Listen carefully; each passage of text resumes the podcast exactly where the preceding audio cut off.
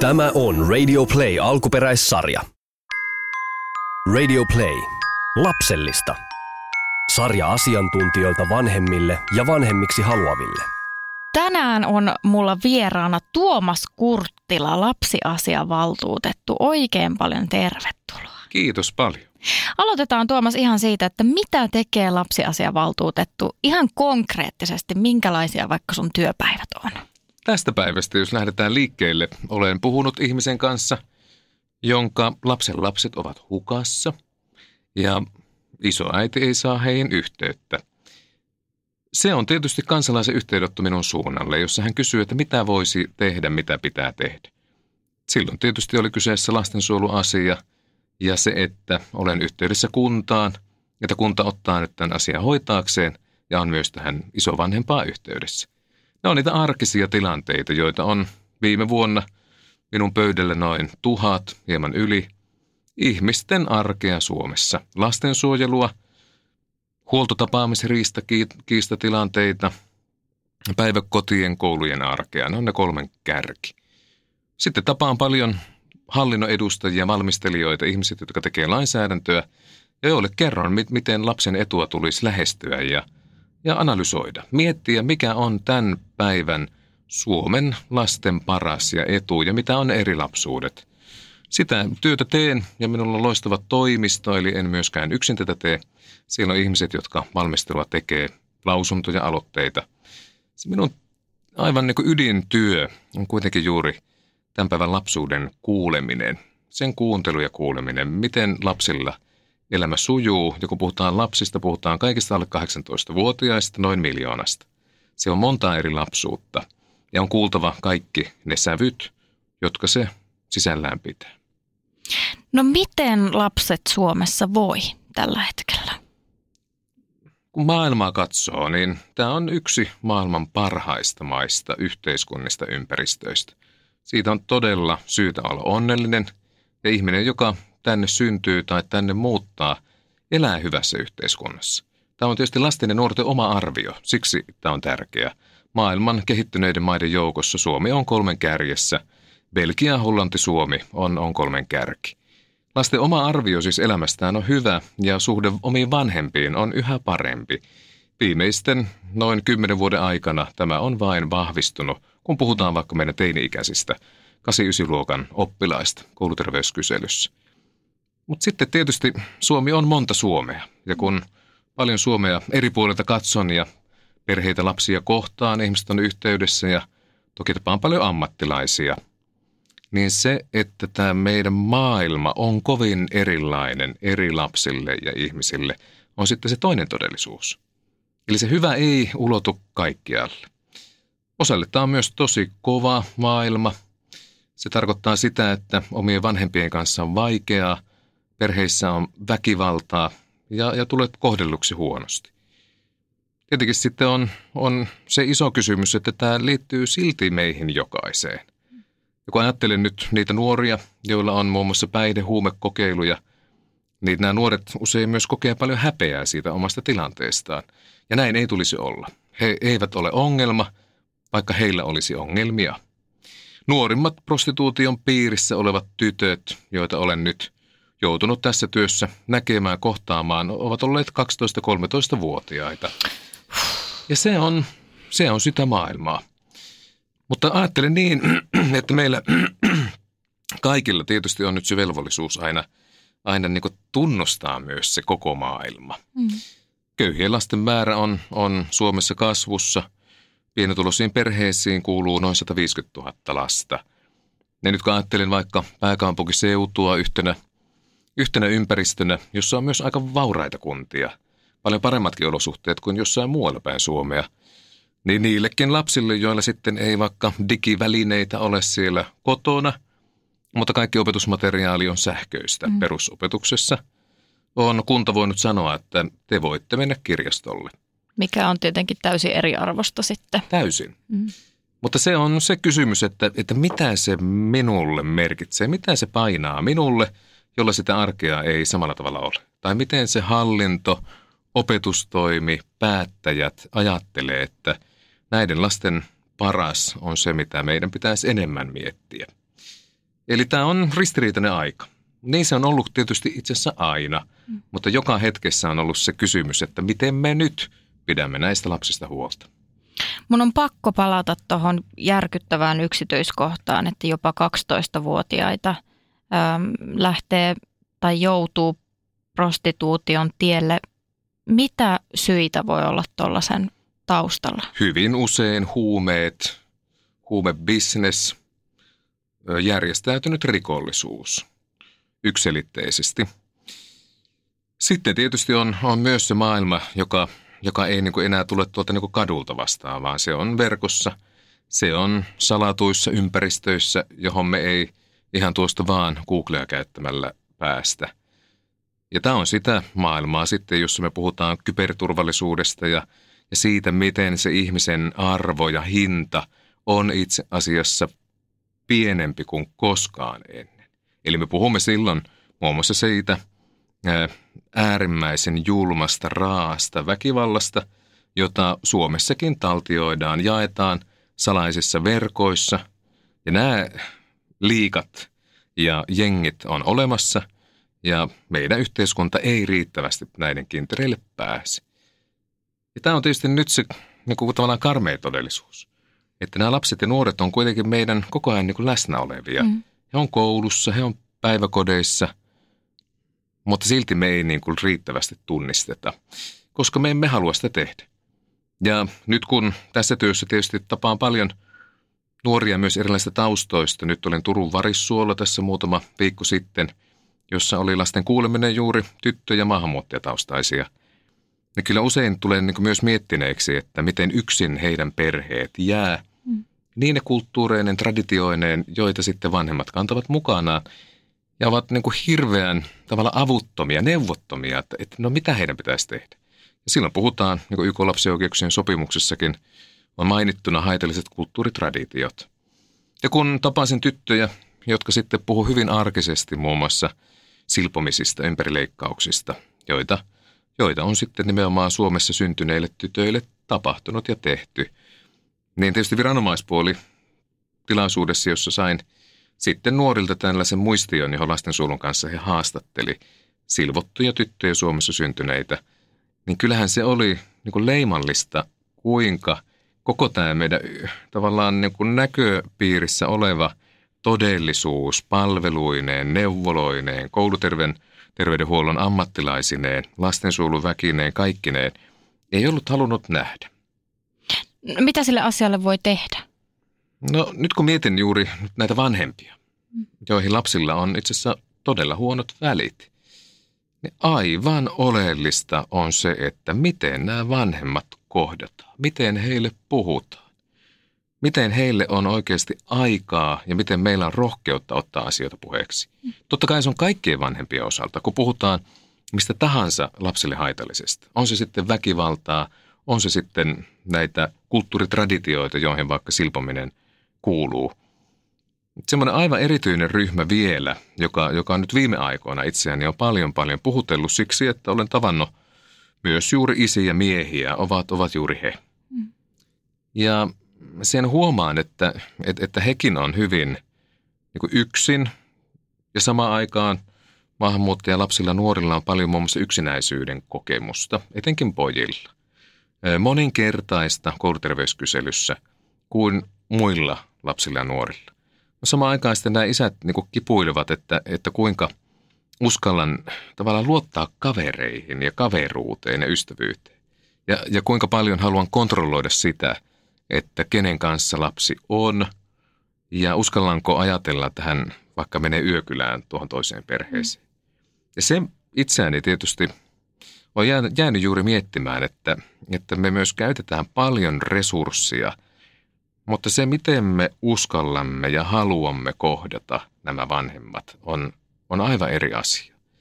Ja huomaan, että siinä alisuoriudutaan ja se näkyy näiden lasten ja nuorten elämässä suoraan.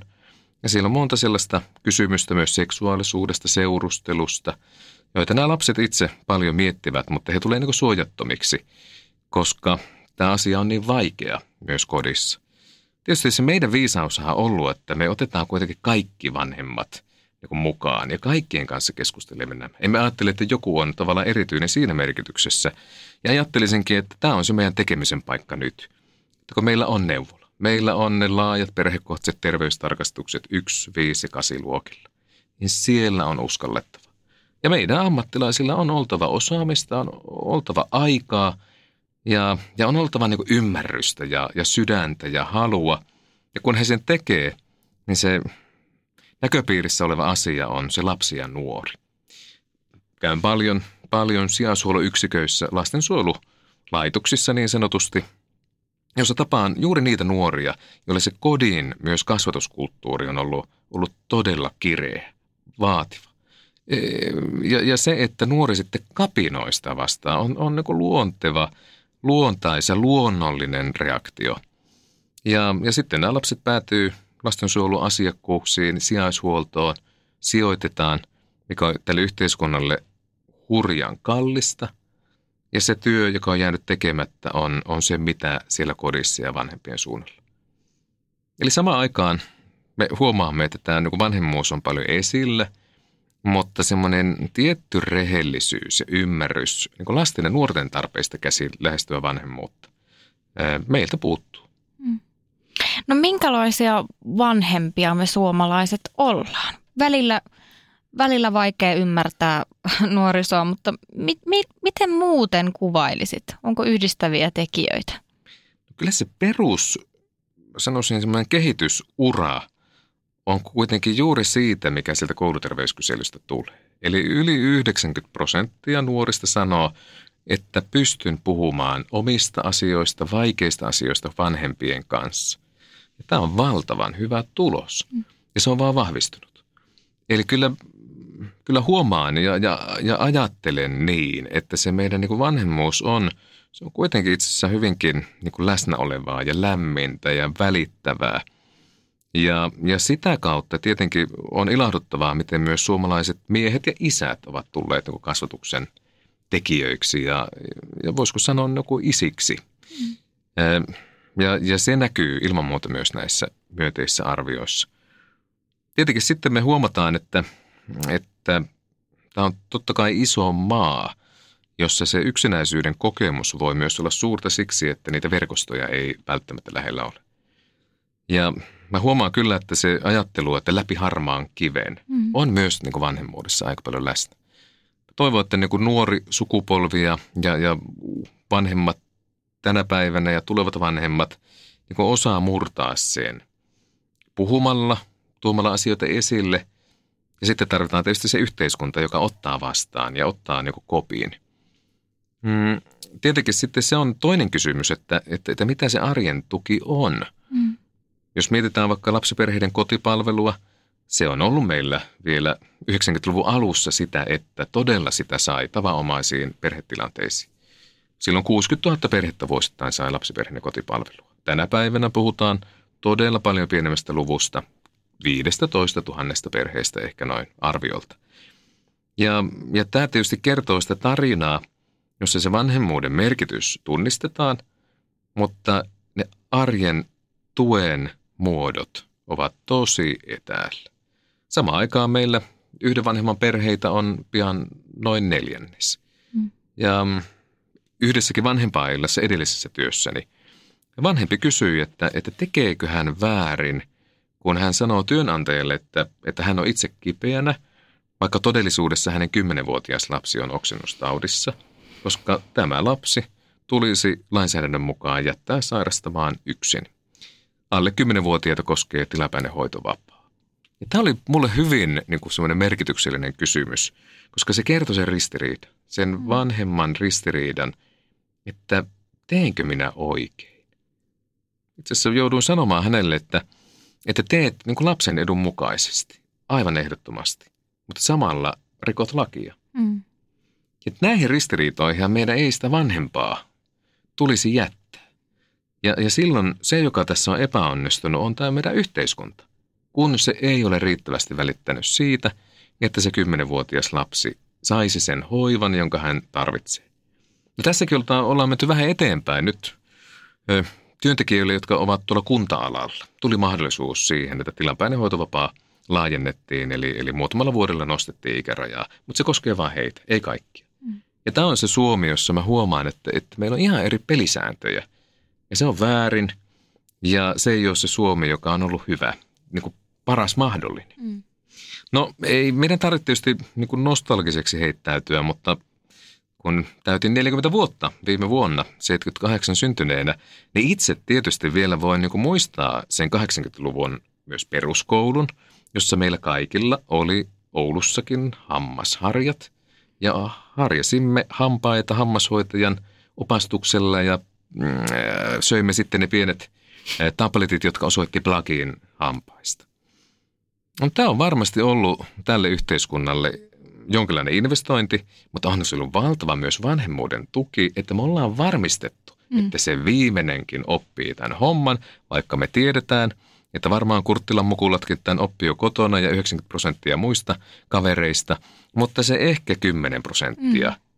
olisi todennäköisesti menettänyt kohteinen hampaansa, kun sitä ei kotona tätä hommaa hoidettu. Mutta se oli viisas yhteiskunta. Ja kyllä mä toivoisin näkeväni tätä viisautta enemmän tänä päivänä. Ja sitä tavallaan kaipaan ja sen tiedän, että sitä kaipaavat myös vanhemmat, vaikka he eivät enää osaa tänä päivänä edes sellaista yhteiskunnasta unelmoida. Hmm. No sanoit tuossa äsken, että on jäänyt mieleen tämä äidin kysymys siitä, että tekeekö hän väärin. Minkälaisia muita asioita sulla on tullut eniten yllätyksenä tässä sun asemassa? Sä oot nyt viidettä vuotta lapsiasiavaltuutettu. Kyllä lastensuojelu on, on yllättänyt, täytyy sanoa. Ja en halua tietysti ajatella niin, että, että kaikki on huono. On paljon hyvää, on valtava hyviä perheitä, joihin lapsi tulee sijoitetuksi ja, ja päässeeksi myös vaikeista olosuhteista. Tai se laitosyksikkö, jossa hoivan saa ja, ja tärkeän tuen. Mutta se, mikä minut on kuitenkin yllättänyt, on se, miten vähän me silti annetaan arvoa sille läheisverkostolle, joka lapsen ympärillä on. Saan paljon niitä yhteydenottoja isovanhemmilta, tädeiltä, sediltä, jotka olisivat voineet sen lapsen ottaa omaan kotiin, niin sanotusti sijoitukseen, kun hänen omilla vanhemmilla on ollut, ollut ongelmia. Ja kotona oleminen ei ole ollut mahdollista. Ei ole ehkä edes kohta ollut vanhempia. Ja nämä yhteydenotot, jossa sitten tässä työssä, kun viisi vuotta sitten aloitin, niin jäi usein niin miettimään, että no onkohan se nyt ihan näin. Ja onko tämä kuitenkaan ollut ihan lapsen etu, että tämä läheisverkosto olisi sitten ottanut lapsen niin kuin luontevasti.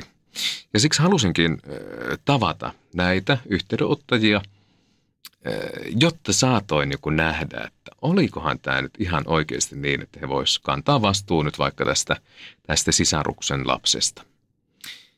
Kun vielä tieto oli ymmärrys siitä, että, että myös lapsi tätä toivoisi.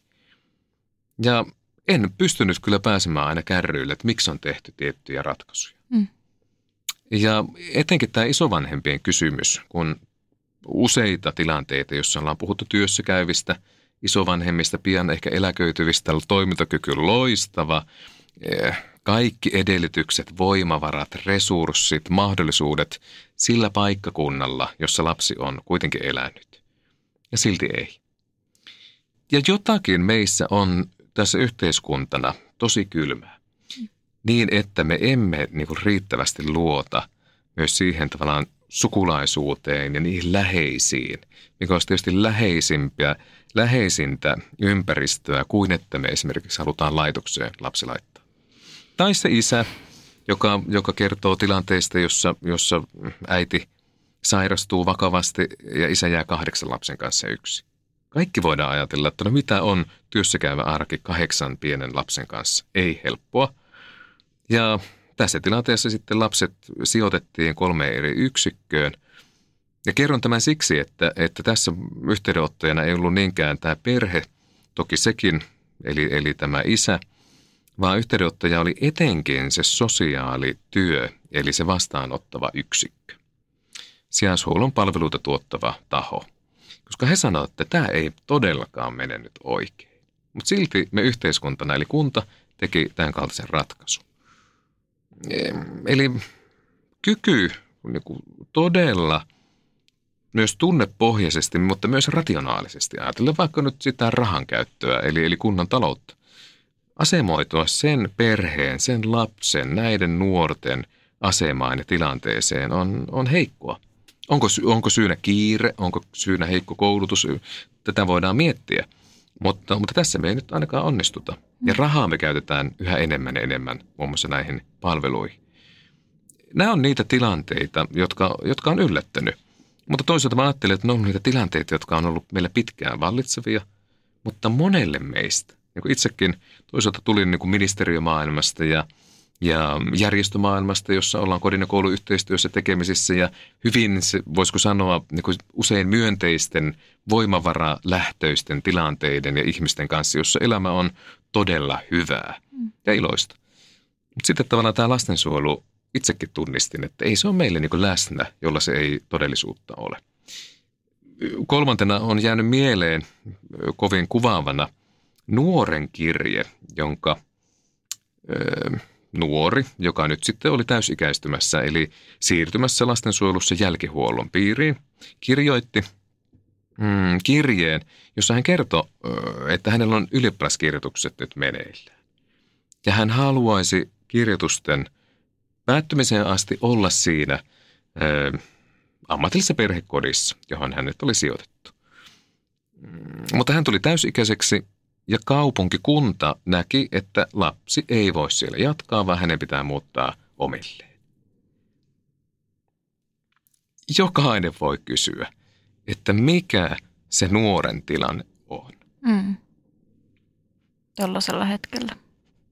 Ja siinä vaiheessa sä astut sitten puikkoihin ja yrität ottaa yhteyttä oikeisiin tahoihin. Se on se, mitä teemme. Mm. Nämä on tosi kovia juttuja kyllä. Mä voin vaan kuvitella, minkälaista on olla päivittäin tällaisten asioiden kanssa tekemisissä. Se on toisaalta myös mahtavaa. Mm. Eli, eli ei niinkään se, että mm, mitä tavallaan ne rankat tilanteet niillä ihmisillä on, vaan se, että miten me voidaan niissä tukea ja auttaa. Mm. Ja, ja se on palkitsevaa ja tietysti oleellista nyt varmasti on se, että miten se suomalainen yhteiskunta, joka on siis läsnä olevaa, eli me kaikki tässä, me niin kuin heräämme ja pystymme tunnistamaan sitä arkea. Mutta kun tietysti olen vaatinut nyt vuosien varrella muun muassa sitä, että kaikki nämä sijaishuollon piirissä olevat kodin ulkopuolella sijoitut lapset ja nuoret systemaattisesti kuullaan heidän kokemuksista. Mm. Kuten vaikka tämä nuori, joka nyt sitten ei eh, olisi saanut jatkaa siellä ammatillisessa perhekodissa niin kyllähän se vaan niin kertoo arjestamme jotakin ja tästä meidän, niin kuin, mä sanon, että reiluudesta. Että näin ei kuitenkaan tehdä. Ja en halua tietysti sanoa, että se on nyt vaan esimerkiksi päättäjien vika. Kyllä se on myös viranhaltijoiden ilman muuta vastuulla, että mihin suuntaan tässä ollaan menty. Mutta kyllä se jostakin myös kertoo, että, että näitä asioita pelätään paljon. Että nuoria pelätään ja, ja sitä heidän tietysti myös niin kuin elämän vaikeutta tavallaan vältellään ja siinä on sitä häpeää, jota selvästi kannetaan mukana. Nythän ihan vasta hiljattain muutama vuosi sitten tehtiin tämmöinen historiaselvitys, mm, johon haastateltiin sijaishuollossa olleita lapsia ja nuoria vuoteen 82-83 asti. Eli heitä haasteltiin 299. Se on tärkeä selvitys, jonka sosiaali- ja terveysministeriö teki siitä kiitokset valtiolle, mm, mutta sitten tämmöinen symbolinen anteeksipyyntö, joka tähän liittyi, olisi ollut hieman uskottavampi, jos nämä toimenpiteet olisi vahvempia. Ja ne on usein jälkijättöisiä, ne on, ne on hyvin reaktiivisia, mm. niin kuin nyt tässä viime aikoinakin ollaan nähty. Mutta kyllä mulla luottamusta on siihen, että tämä voi kääntyä paremmaksi, mutta se vaatii ilman muuta paljon syvällisemmän otteen – jossa tämä lastensuojelu tulee niin yhteiseksi asiaksi ja, ja kriittiseksi tarkasteluksi, jonka ytimenä on näiden lasten ja nuorten kokemukset. Ei enää ammattilaisten, ei enää palveluntuottajien, vaan näiden, joita se oikeasti heidän elämässään koskettaa. Mm. Ö, palataan hetkeksi tähän monikulttuuriseen, yhä monikulttuurisempaan Suomeen. Se tuo mukanaan haasteita – kuten, kuten on nyt nähty näissä, että, että tyttöjä silvotaan uskonnon nimissä ja tapojen nimissä, mutta varmasti se on tuonut mukanaan myös jotain niin kuin ihania, ihania uusia mielenkiintoisia ilmiöitä. Miten ne näyttäytyy sulle, minkälaista sieltä löytyy? Tämä on tärkeää ensinnäkin pitää nimenomaan mielessä. Nyt kun mietin vaikka sitä lasten kohtaamista muutama viikon takaa Turun Varissuolta, niin aloitinkin juuri sillä, että, että mitä kieliä me tässä kaikki puhuu. Mm. Ja se valtava määrä ää, kielivarantoa, joka yhtäkkiä heidän kauttaan tulee Suomeen ja on Suomessa, on tietysti meille mahdollisuus. Toinen on se, että tavallaan tullakseen kuitenkin tähän niin yhteisöön, jossa he koko ajan elää, omassa kaupungin osassa, omassa koulussa, päiväkodissa, Suomessa, niin kyllähän he myös uusintaa sitä kulttuuria, jota hekin edustaa. Muun muassa nämä haitalliset traditiot on niitä, joissa he voivat olla esimerkki siitä muutoksesta, joka on tapahduttava, mm. jotta lasten oikeudet ja ihmisoikeudet menee eteenpäin myös koko maailmassa. Siksi tietysti on, on meidänkin jotenkin muistettava, että, että kysymys ei ole kuitenkaan ihan uusi. Jos me ajattelemme muun muassa islamin uskoa Suomessa ja, ja tataareita, jotka ovat olleet tässä meillä pitkään ja jotka ovat vahva osa suomalaista yhteiskuntaa, jossa tyttöjen ja naisten oikeudet ovat, ovat voimakkaat ja vahvat, jossa, jossa johtajissa on naisia täällä Suomessa niin mä ajattelin, että, että tämä on se myönteinen voima, joka vaikuttaa myös laajemmalle kuin vain Suomessa. Mutta tietysti nyt on kysymys siitä, että, että myös se kulttuuri muuttuu. Tietenkin mä ajattelen, että tämä ei liity vain vaikka maahanmuuttaja taustaisiin, vaan se liittyy myös kantaväestöön. Tässä työssäni tein aloitteen muutama vuosi sitten lapsiavioliittojen kieltämisestä. Nämä lapsiavioliitot oli, oli meille yleisimpiä silloin, kun maahanmuutosta ei niinkään ollut puhetta, vaan nimenomaan kanta suomalaisten hengellisistä yhteisöistä, joihin muun muassa seurustelu sellaisenaan ei kuulu. Mm-hmm. Eli ne oli ihan meidän, ihan, sisä, ihan meitä, sy, meitä sisäsyntyisiä suomalaisia koskettavia ongelmia. Eli, eli myös niin kuin tunnistaen tämän niin kuin kriittisen pisteen, että kysymys on kuitenkin usein myös meistä, väkivallasta, päihteiden käytöstä ja niin edelleen. Eli toisin sanoen kuitenkin se muutosvoima, jossa oleellista on, että nämä lapset ja nuoret ja uusi sukupolvi saa äänen, heitä kuullaan, heitä rohkaistaan paljon mukaan ja heitä rohkaistaan muuttamaan sitä yhteisöä ja sitä yhteiskuntaa myös, jossa he elävät niiden, niiden demokratian ja, ja perus- ja ihmisoikeuksien totta kai linjassa, jotka, jotka on olemassa. Tietenkin mä ajattelen sitten myös niin, että, että se, että meillä on kulttuurillista lukutaitoa, sensitiivisyyttä, maailman kansalaisuutta, sitä, että me osataan tuolla maailmalla myös toimia ja ymmärretään sitä, että, että mitä eri kulttuurien kanssa vuorovaikutus on, mm. niin totta kai ajattelen niin, että, että maahanmuuttaja lapsilla ja nuorilla ja taustaisilla on tässä paljon, paljon myös annettavaa. Mutta tietenkin sitten jotenkin se kysymys, niin kuin siellä Varissuollakin – Yhtä lukuottamatta nämä kaikki tytöt oli mm, Suomessa syntyneitä. Ja, ja nyt se reiluus on myös sitä, että, että heille annetaan mahdollisuus olla suomalaisia. Mm. Koska se, että jos ovat aina maahanmuuttajia ja tämä sukupolvissa menevä ketju silloin ei tahdo oikein koskaan päättyä, niin se on myös väärin.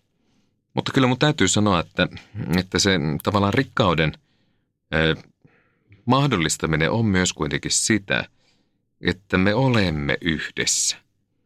Ja kun nyt etelässäkin täällä olin yhdellä päiväkoti kouluvierailulla ja koulun yhteydessä on, on päiväkoti, jossa ei ole yhtään suomen eikä ruotsinkielistä lasta. Niin täytyy sanoa, että ei, ei me silloin niin onnistuta tässä. Mm. Ja, ja silloin se potentiaali, se hyvä, joka on olemassa, ja se lahjakkuus, joka on näissä yksilöissä, eivät ryhmässä edustajina, vaan siinä yksilössä, ei pääse myöskään kukoistamaan.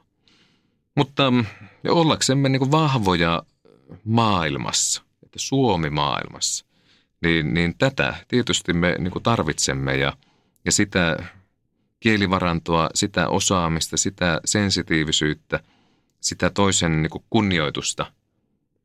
Mutta peruspohjalla totta kai se tinkimättömyys perusihmisoikeuksista ja, ja siitä, että, että nämä lapset ja nuoret saavat muuttaa tämän maailman ja, ja myös omaa kulttuuria. No sä oot työsi puolesta tekemisissä sellaisten perheiden kanssa tai ihmisten kanssa tai lasten kanssa, jotka on niin kuin kaikkia ikäluokkia edustaa. Mm, syntyvyyden laskusta puhutaan paljon. Miten sä itse näkisit sun tietotaidolla ja, ja tota ammatissasi, että miten syntyvyys voitaisiin saada taas kasvuun vai kannattaisiko edes? Kyllä tietysti toivoisin, että Suomi olisi semmoinen maa ja yhteiskunta, jossa niin perheellistyminen olisi, olisi mahdollista. Mm. Koska nyt kun me katsotaan meidän nuorten 15-29-vuotiaiden arvoja asenteita, niin se perheen perustaminen on itse asiassa todella tärkeä niin tavoiteltava asia. Ja kun nuorilta kysytään, että mitä asioita he toivovat saavuttaneensa 35-vuotiaana, eli näiltä 15-29-vuotiailta, niin perheen perustaminen on siellä ihan kärkisijoilla. Ja kun näin on, niin tietysti mä ajattelen, että, että silloin meidän kaikkien pitäisi pystyä luomaan semmoinen ilmapiiri, ympäristö, luottamus, että tämä olisi myös mahdollista koska se perheen perustamisen haave näyttää nyt pienentyvän etenkin siellä, missä on epävarmuutta. Työstä, koulutuksesta, sitä kautta toimeentulosta, eli epävarmuus elämästä.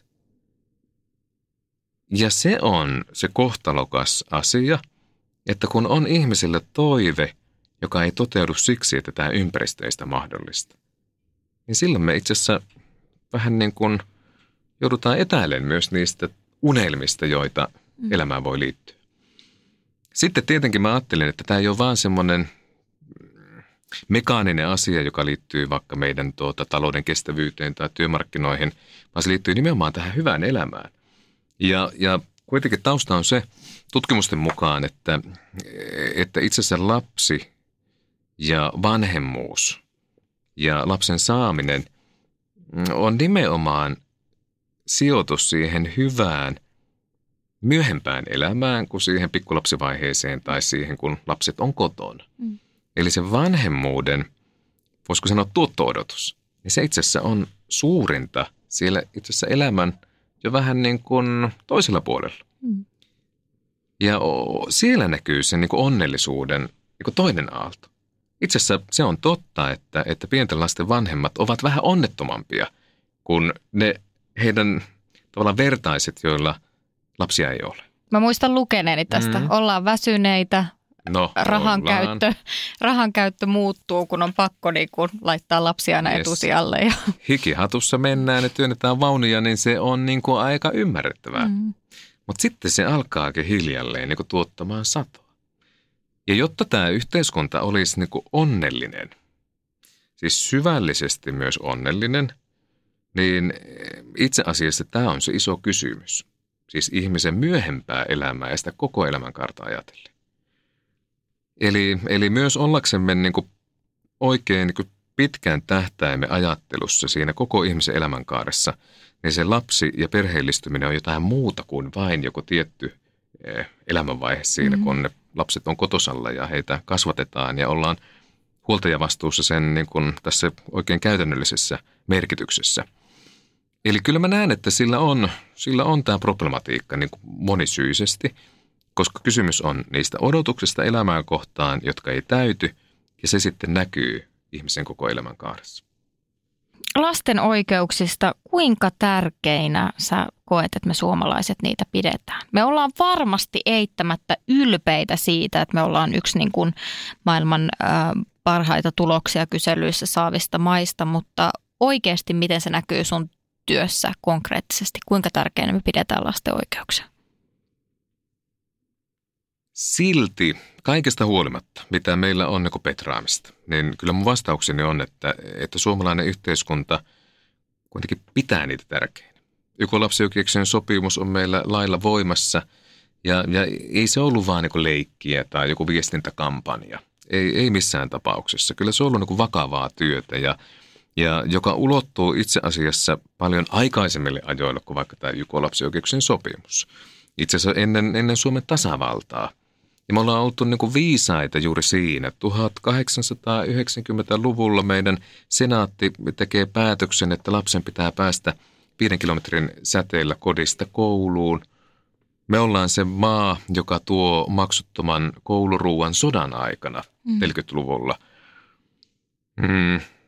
Norjalaiset eivät vielä tänäkään päivänä saa Norjan lapset maksutonta kouluruokaa, vaan heillä on, on lounasboksit ja, ja Norja on rikas valtio. Eli kyllä me ollaan tehty niistä puitteista, joista on pitänyt myös niin kuin valita, että mikä on tärkeää. Asioita, jotka on tuoneet tämän hyvinvoinnin, joka, joka meillä tänä päivänä on. Ja oltu myös edelläkävijöitä. Edelläkävijöitä, neuvolajärjestelmä, peruskoulu. Meillä on monta tämän kaltaista, voisiko sanoa, niin kuin rekordia tässä maailmassa. Meidän rokotuskattavuus on yksi osa sitä. Mutta sitten jokaiseen melkein näistä asioista, jotka on meidän niin ylpeyden aiheita sieltä satojen vuosienkin takaa mm. ja vuosikymmenien takaa, niin juuri sitten tässä hetkessä kyllä itse asiassa sisältyy aivan selkeitä riskejä ja uhkia, että kuinka oikeasti jatkossa. Ja, ja silloin me tullaan niihin päätöksiin, joita tehdään. Ja, ja nyt se ongelma on siinä, että voidaan ajatella – tehtävän niin lapsen edun mukaisesti. Mutta huomaan, että yhä enemmän ehkä sillä meidän päättäjällä ja kansalaisillakin on, on se lähituntuma-ajatus, eli, eli miten minulla, miten minä koen, mikä minun kokemus on, eikä niinkään ymmärrystä siitä yhteisestä. Nyt tässä viiden vuoden aikana usein kysynyt, että mikä se meidän yhteisen taju on.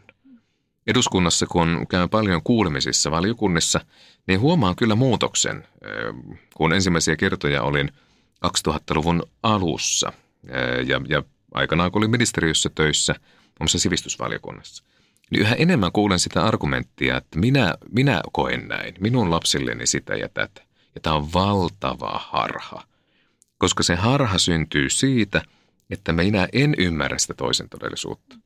Nyt viime keväänä jouduin – kirjelmöimään perusopetuksen maksuttomuudesta, joka on perustuslakiin säädetty lapsen oikeus. Koska meillä on erilaisia materiaalimaksuja, erilaisia leirikoulumaksuja, jotka on kuitenkin siihen kouluun täysin niveltyvää, joka tarkoittaa sitä, että kaikki lapset eivät pääse mukaan. Juuri. Ja tämä on opettajien huoli, se on opettajien viesti, että, että heillä karkaa tämä homma käsistä siksi, että heillä ei ole enää pelimerkkejä. Mm. Ja mm, siinä mielessä mä ajattelin, että, että nyt on sellainen kehitys, jota ei pystytä selvästikään niin tunnistamaan, että mikä se minun elämäni suhde on tähän yhteiseen ja siihen, joka ei ole aina näkyvillä. 15-vuotiaista pojista jo tänä päivänä enemmän kuin joka kahdeksas on Suomessa lukutaidoton. Ei riitä, että se seitsemän kahdeksasta onkin Euroopan tai maailman parhaimmista. Mm. Ja se keskiarvoharha on suuri. Kun vedetään se keskiarvo, otsikko on suunnilleen, että Suomi on edelleen kärjessä. Ja se joka kahdeksas tippuu kärryiltä. Mitä tällainen tavallinen tallaaja voisi tehdä, jotta Suomessa olisi lasten asiat vielä paremmin? Tosi paljon. Ensinnäkin mä ajattelen, että – jokainen voi niin kuin miettiä sen niin kuin oman niin kuin elämän ja, ja lähipiirin, että mitä minä voin tehdä. Mitä mä ehkä sanon tai jätän sanomatta. Mitä myös niin kuin tukena annan ja, ja miten luon sitä ilmapiiriä, jossa, jossa on niin kuin mahdollisuus olla vanhempana sellaisena kuin on, kaikki ne huolineen murheineen, mutta myös ilonaiheineen. Usein sanon, että jokainen aikuinen on myös kasvattaja. Ja sitä kautta, vaikka omia lapsia ei olisi, niin silti jokaisella aikuisella on valtavan suuri merkitys mm, kasvattajana. Jokaisella on siis tehtävä. Tietenkin mä ajattelen, että sitten tässä meidän demokratiassa se on mun toive, että, että jokainen miettii, että, että mihin tämä maailma menee mikä minulle on tärkeää, kun, kun tämä yhteiskunta tekee erilaisia valintoja ja ratkaisuja ja päätöksiä. Ja ehkä ne kysymykset on myös niitä, joiden pitää sitten herätä. Miten sillä lastensuojelussa, miten noissa päiväkodeissa, jossa onkin hoitosopimus, joka sanoo, että jos on vaativa ruoka-aineallergia, niin hoitosopimus voidaan päättää välittömästi. Ja tämä on nyt se iso kysymys, mikä tietysti on vaativa, kun me nyt tässä kuitenkin arkea eletään mm. ja, ja kahvia keitetään, eikä me nyt aina aleta katsoa, että mitä Uuno Syngneus ja Snellman ja kumppanit teki, ei, ei tarvitsekaan. Mutta me niin muistettaisiin, että se mistä me tullaan on ollut niin tietoisia valintoja. Vaikka nyt se peruskoulun maksuttomuus tai se, että meillä ei ole liikeyrityksinä koulut. Perusopetuslain seitsemän pykälään tämä säädettiin aikana. Ja päiväkodit meillä on, on isonkin bisneksen kohteena. Ei siinä mitään, mutta sitten kun se alkaa vaikuttaa siihen, että kaikki lapset ei ole yhdenvertaisia. Eli, eli jos me löydetään se oikeudenmukaisuuden tunto itsestämme, ja me ei olla vain tyytyväisiä siihen, että mulla on kaikki hyvin, vaan – ajattelisin, että kun tällä toisellakin on paremmin, mm. ja silloin minäkin lopulta pärjään kestävämmin, ja mulla on ympäristö ja yhteiskunta, joka on turvallinen ja hyvä. Mä toivon tietysti myös, että, että se, mikä ei ole meille näkyvää, olisi näkyvämpää. Ja en voi olla sanomatta, että siinä on valtava merkitys myös tällä julkisella sanalla ja, ja sillä, miten me kiinnitetään huomiota niiden ihmisten ääneen, jolla se on heikompi – koska se todellisuus syntyy sen yhteisen niin tunnekokemuksen kautta. Ja, ja siksi on niin syytäkin ajatella, että, että on tärkeää, että se toisen osa herättää minussa jotakin. No ne vanhemmat, joilla on, on lapsia vaikka päiväkodissa ja, ja koulussa, niin mä toivon, että he miettii siellä aivan erityisen ankarasti sen ryhmän parasta. Mm. Ei minun lapseni parasta, vaan ryhmän parasta. Ja silloin ehkä vältetään se yhteydenotto opettajalta minulle, kun hän kysyy, että miten ihmeessä tämä leirikoulu maksetaan tuonne Barcelonan, suun, Barcelonan suunnalle, kun ei nämä kuitenkaan talkoilla tee, vaan ne haluaa maksaa suoraan tilille. Siinä tilanteessa sinä voit olla se, joka sanoo, että se kohtuullisempi on parempi, kun kaikki on mukana. Mm.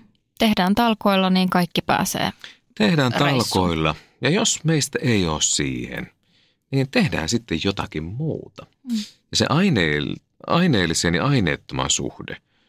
Tämän päivän lasten kuitenkin se perustoive on aika. Että ei olisi niin kiire siellä koulussa, ei olisi niin kiire siellä kotona, ei olisi niin kiire siellä treeneissä.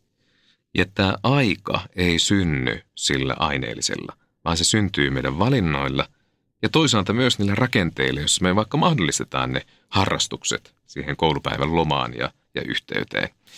Et, että tämä on kaikki se, minkä me lopulta teemme yhdessä. Ja jokainen, aivan jokainen, mutta itse asiassa myös lapset ja nuoret. Mä usein haluan heille itselleen sanoa, niin kuin tälläkin viikolla olin ammattiopiskeleville puhumassa ja heidän kanssa keskustelemassa tuolla yhdellä, yhdellä koululla, Gradian koululla, niin, niin kyllä me puhuttiin heidän vastuusta toisia kohtaan. Eli lapset ja nuoret on myös vastuussa toisistaan. Ja, ja siksi he ovat tässä toimijoita, he eivät ole kohteita. Ja aikuisin, aikuisina meidän on myös itse asiassa lapsilta oikeus ja hyvä vaatia ikävaiheen mukaisesti sitä vastuunottoa, jossa jokaisen kaverina ollaan. Kaikkien kanssa mennään.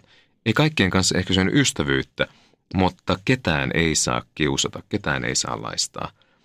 Ja mä ajattelen, että lopulta tämä lapset ja nuoret näin varttuessaan, niin tekee Suomesta ja tästä myös meidän niin kuin varttuvien aikuisten elämästä ja maailmasta paremman.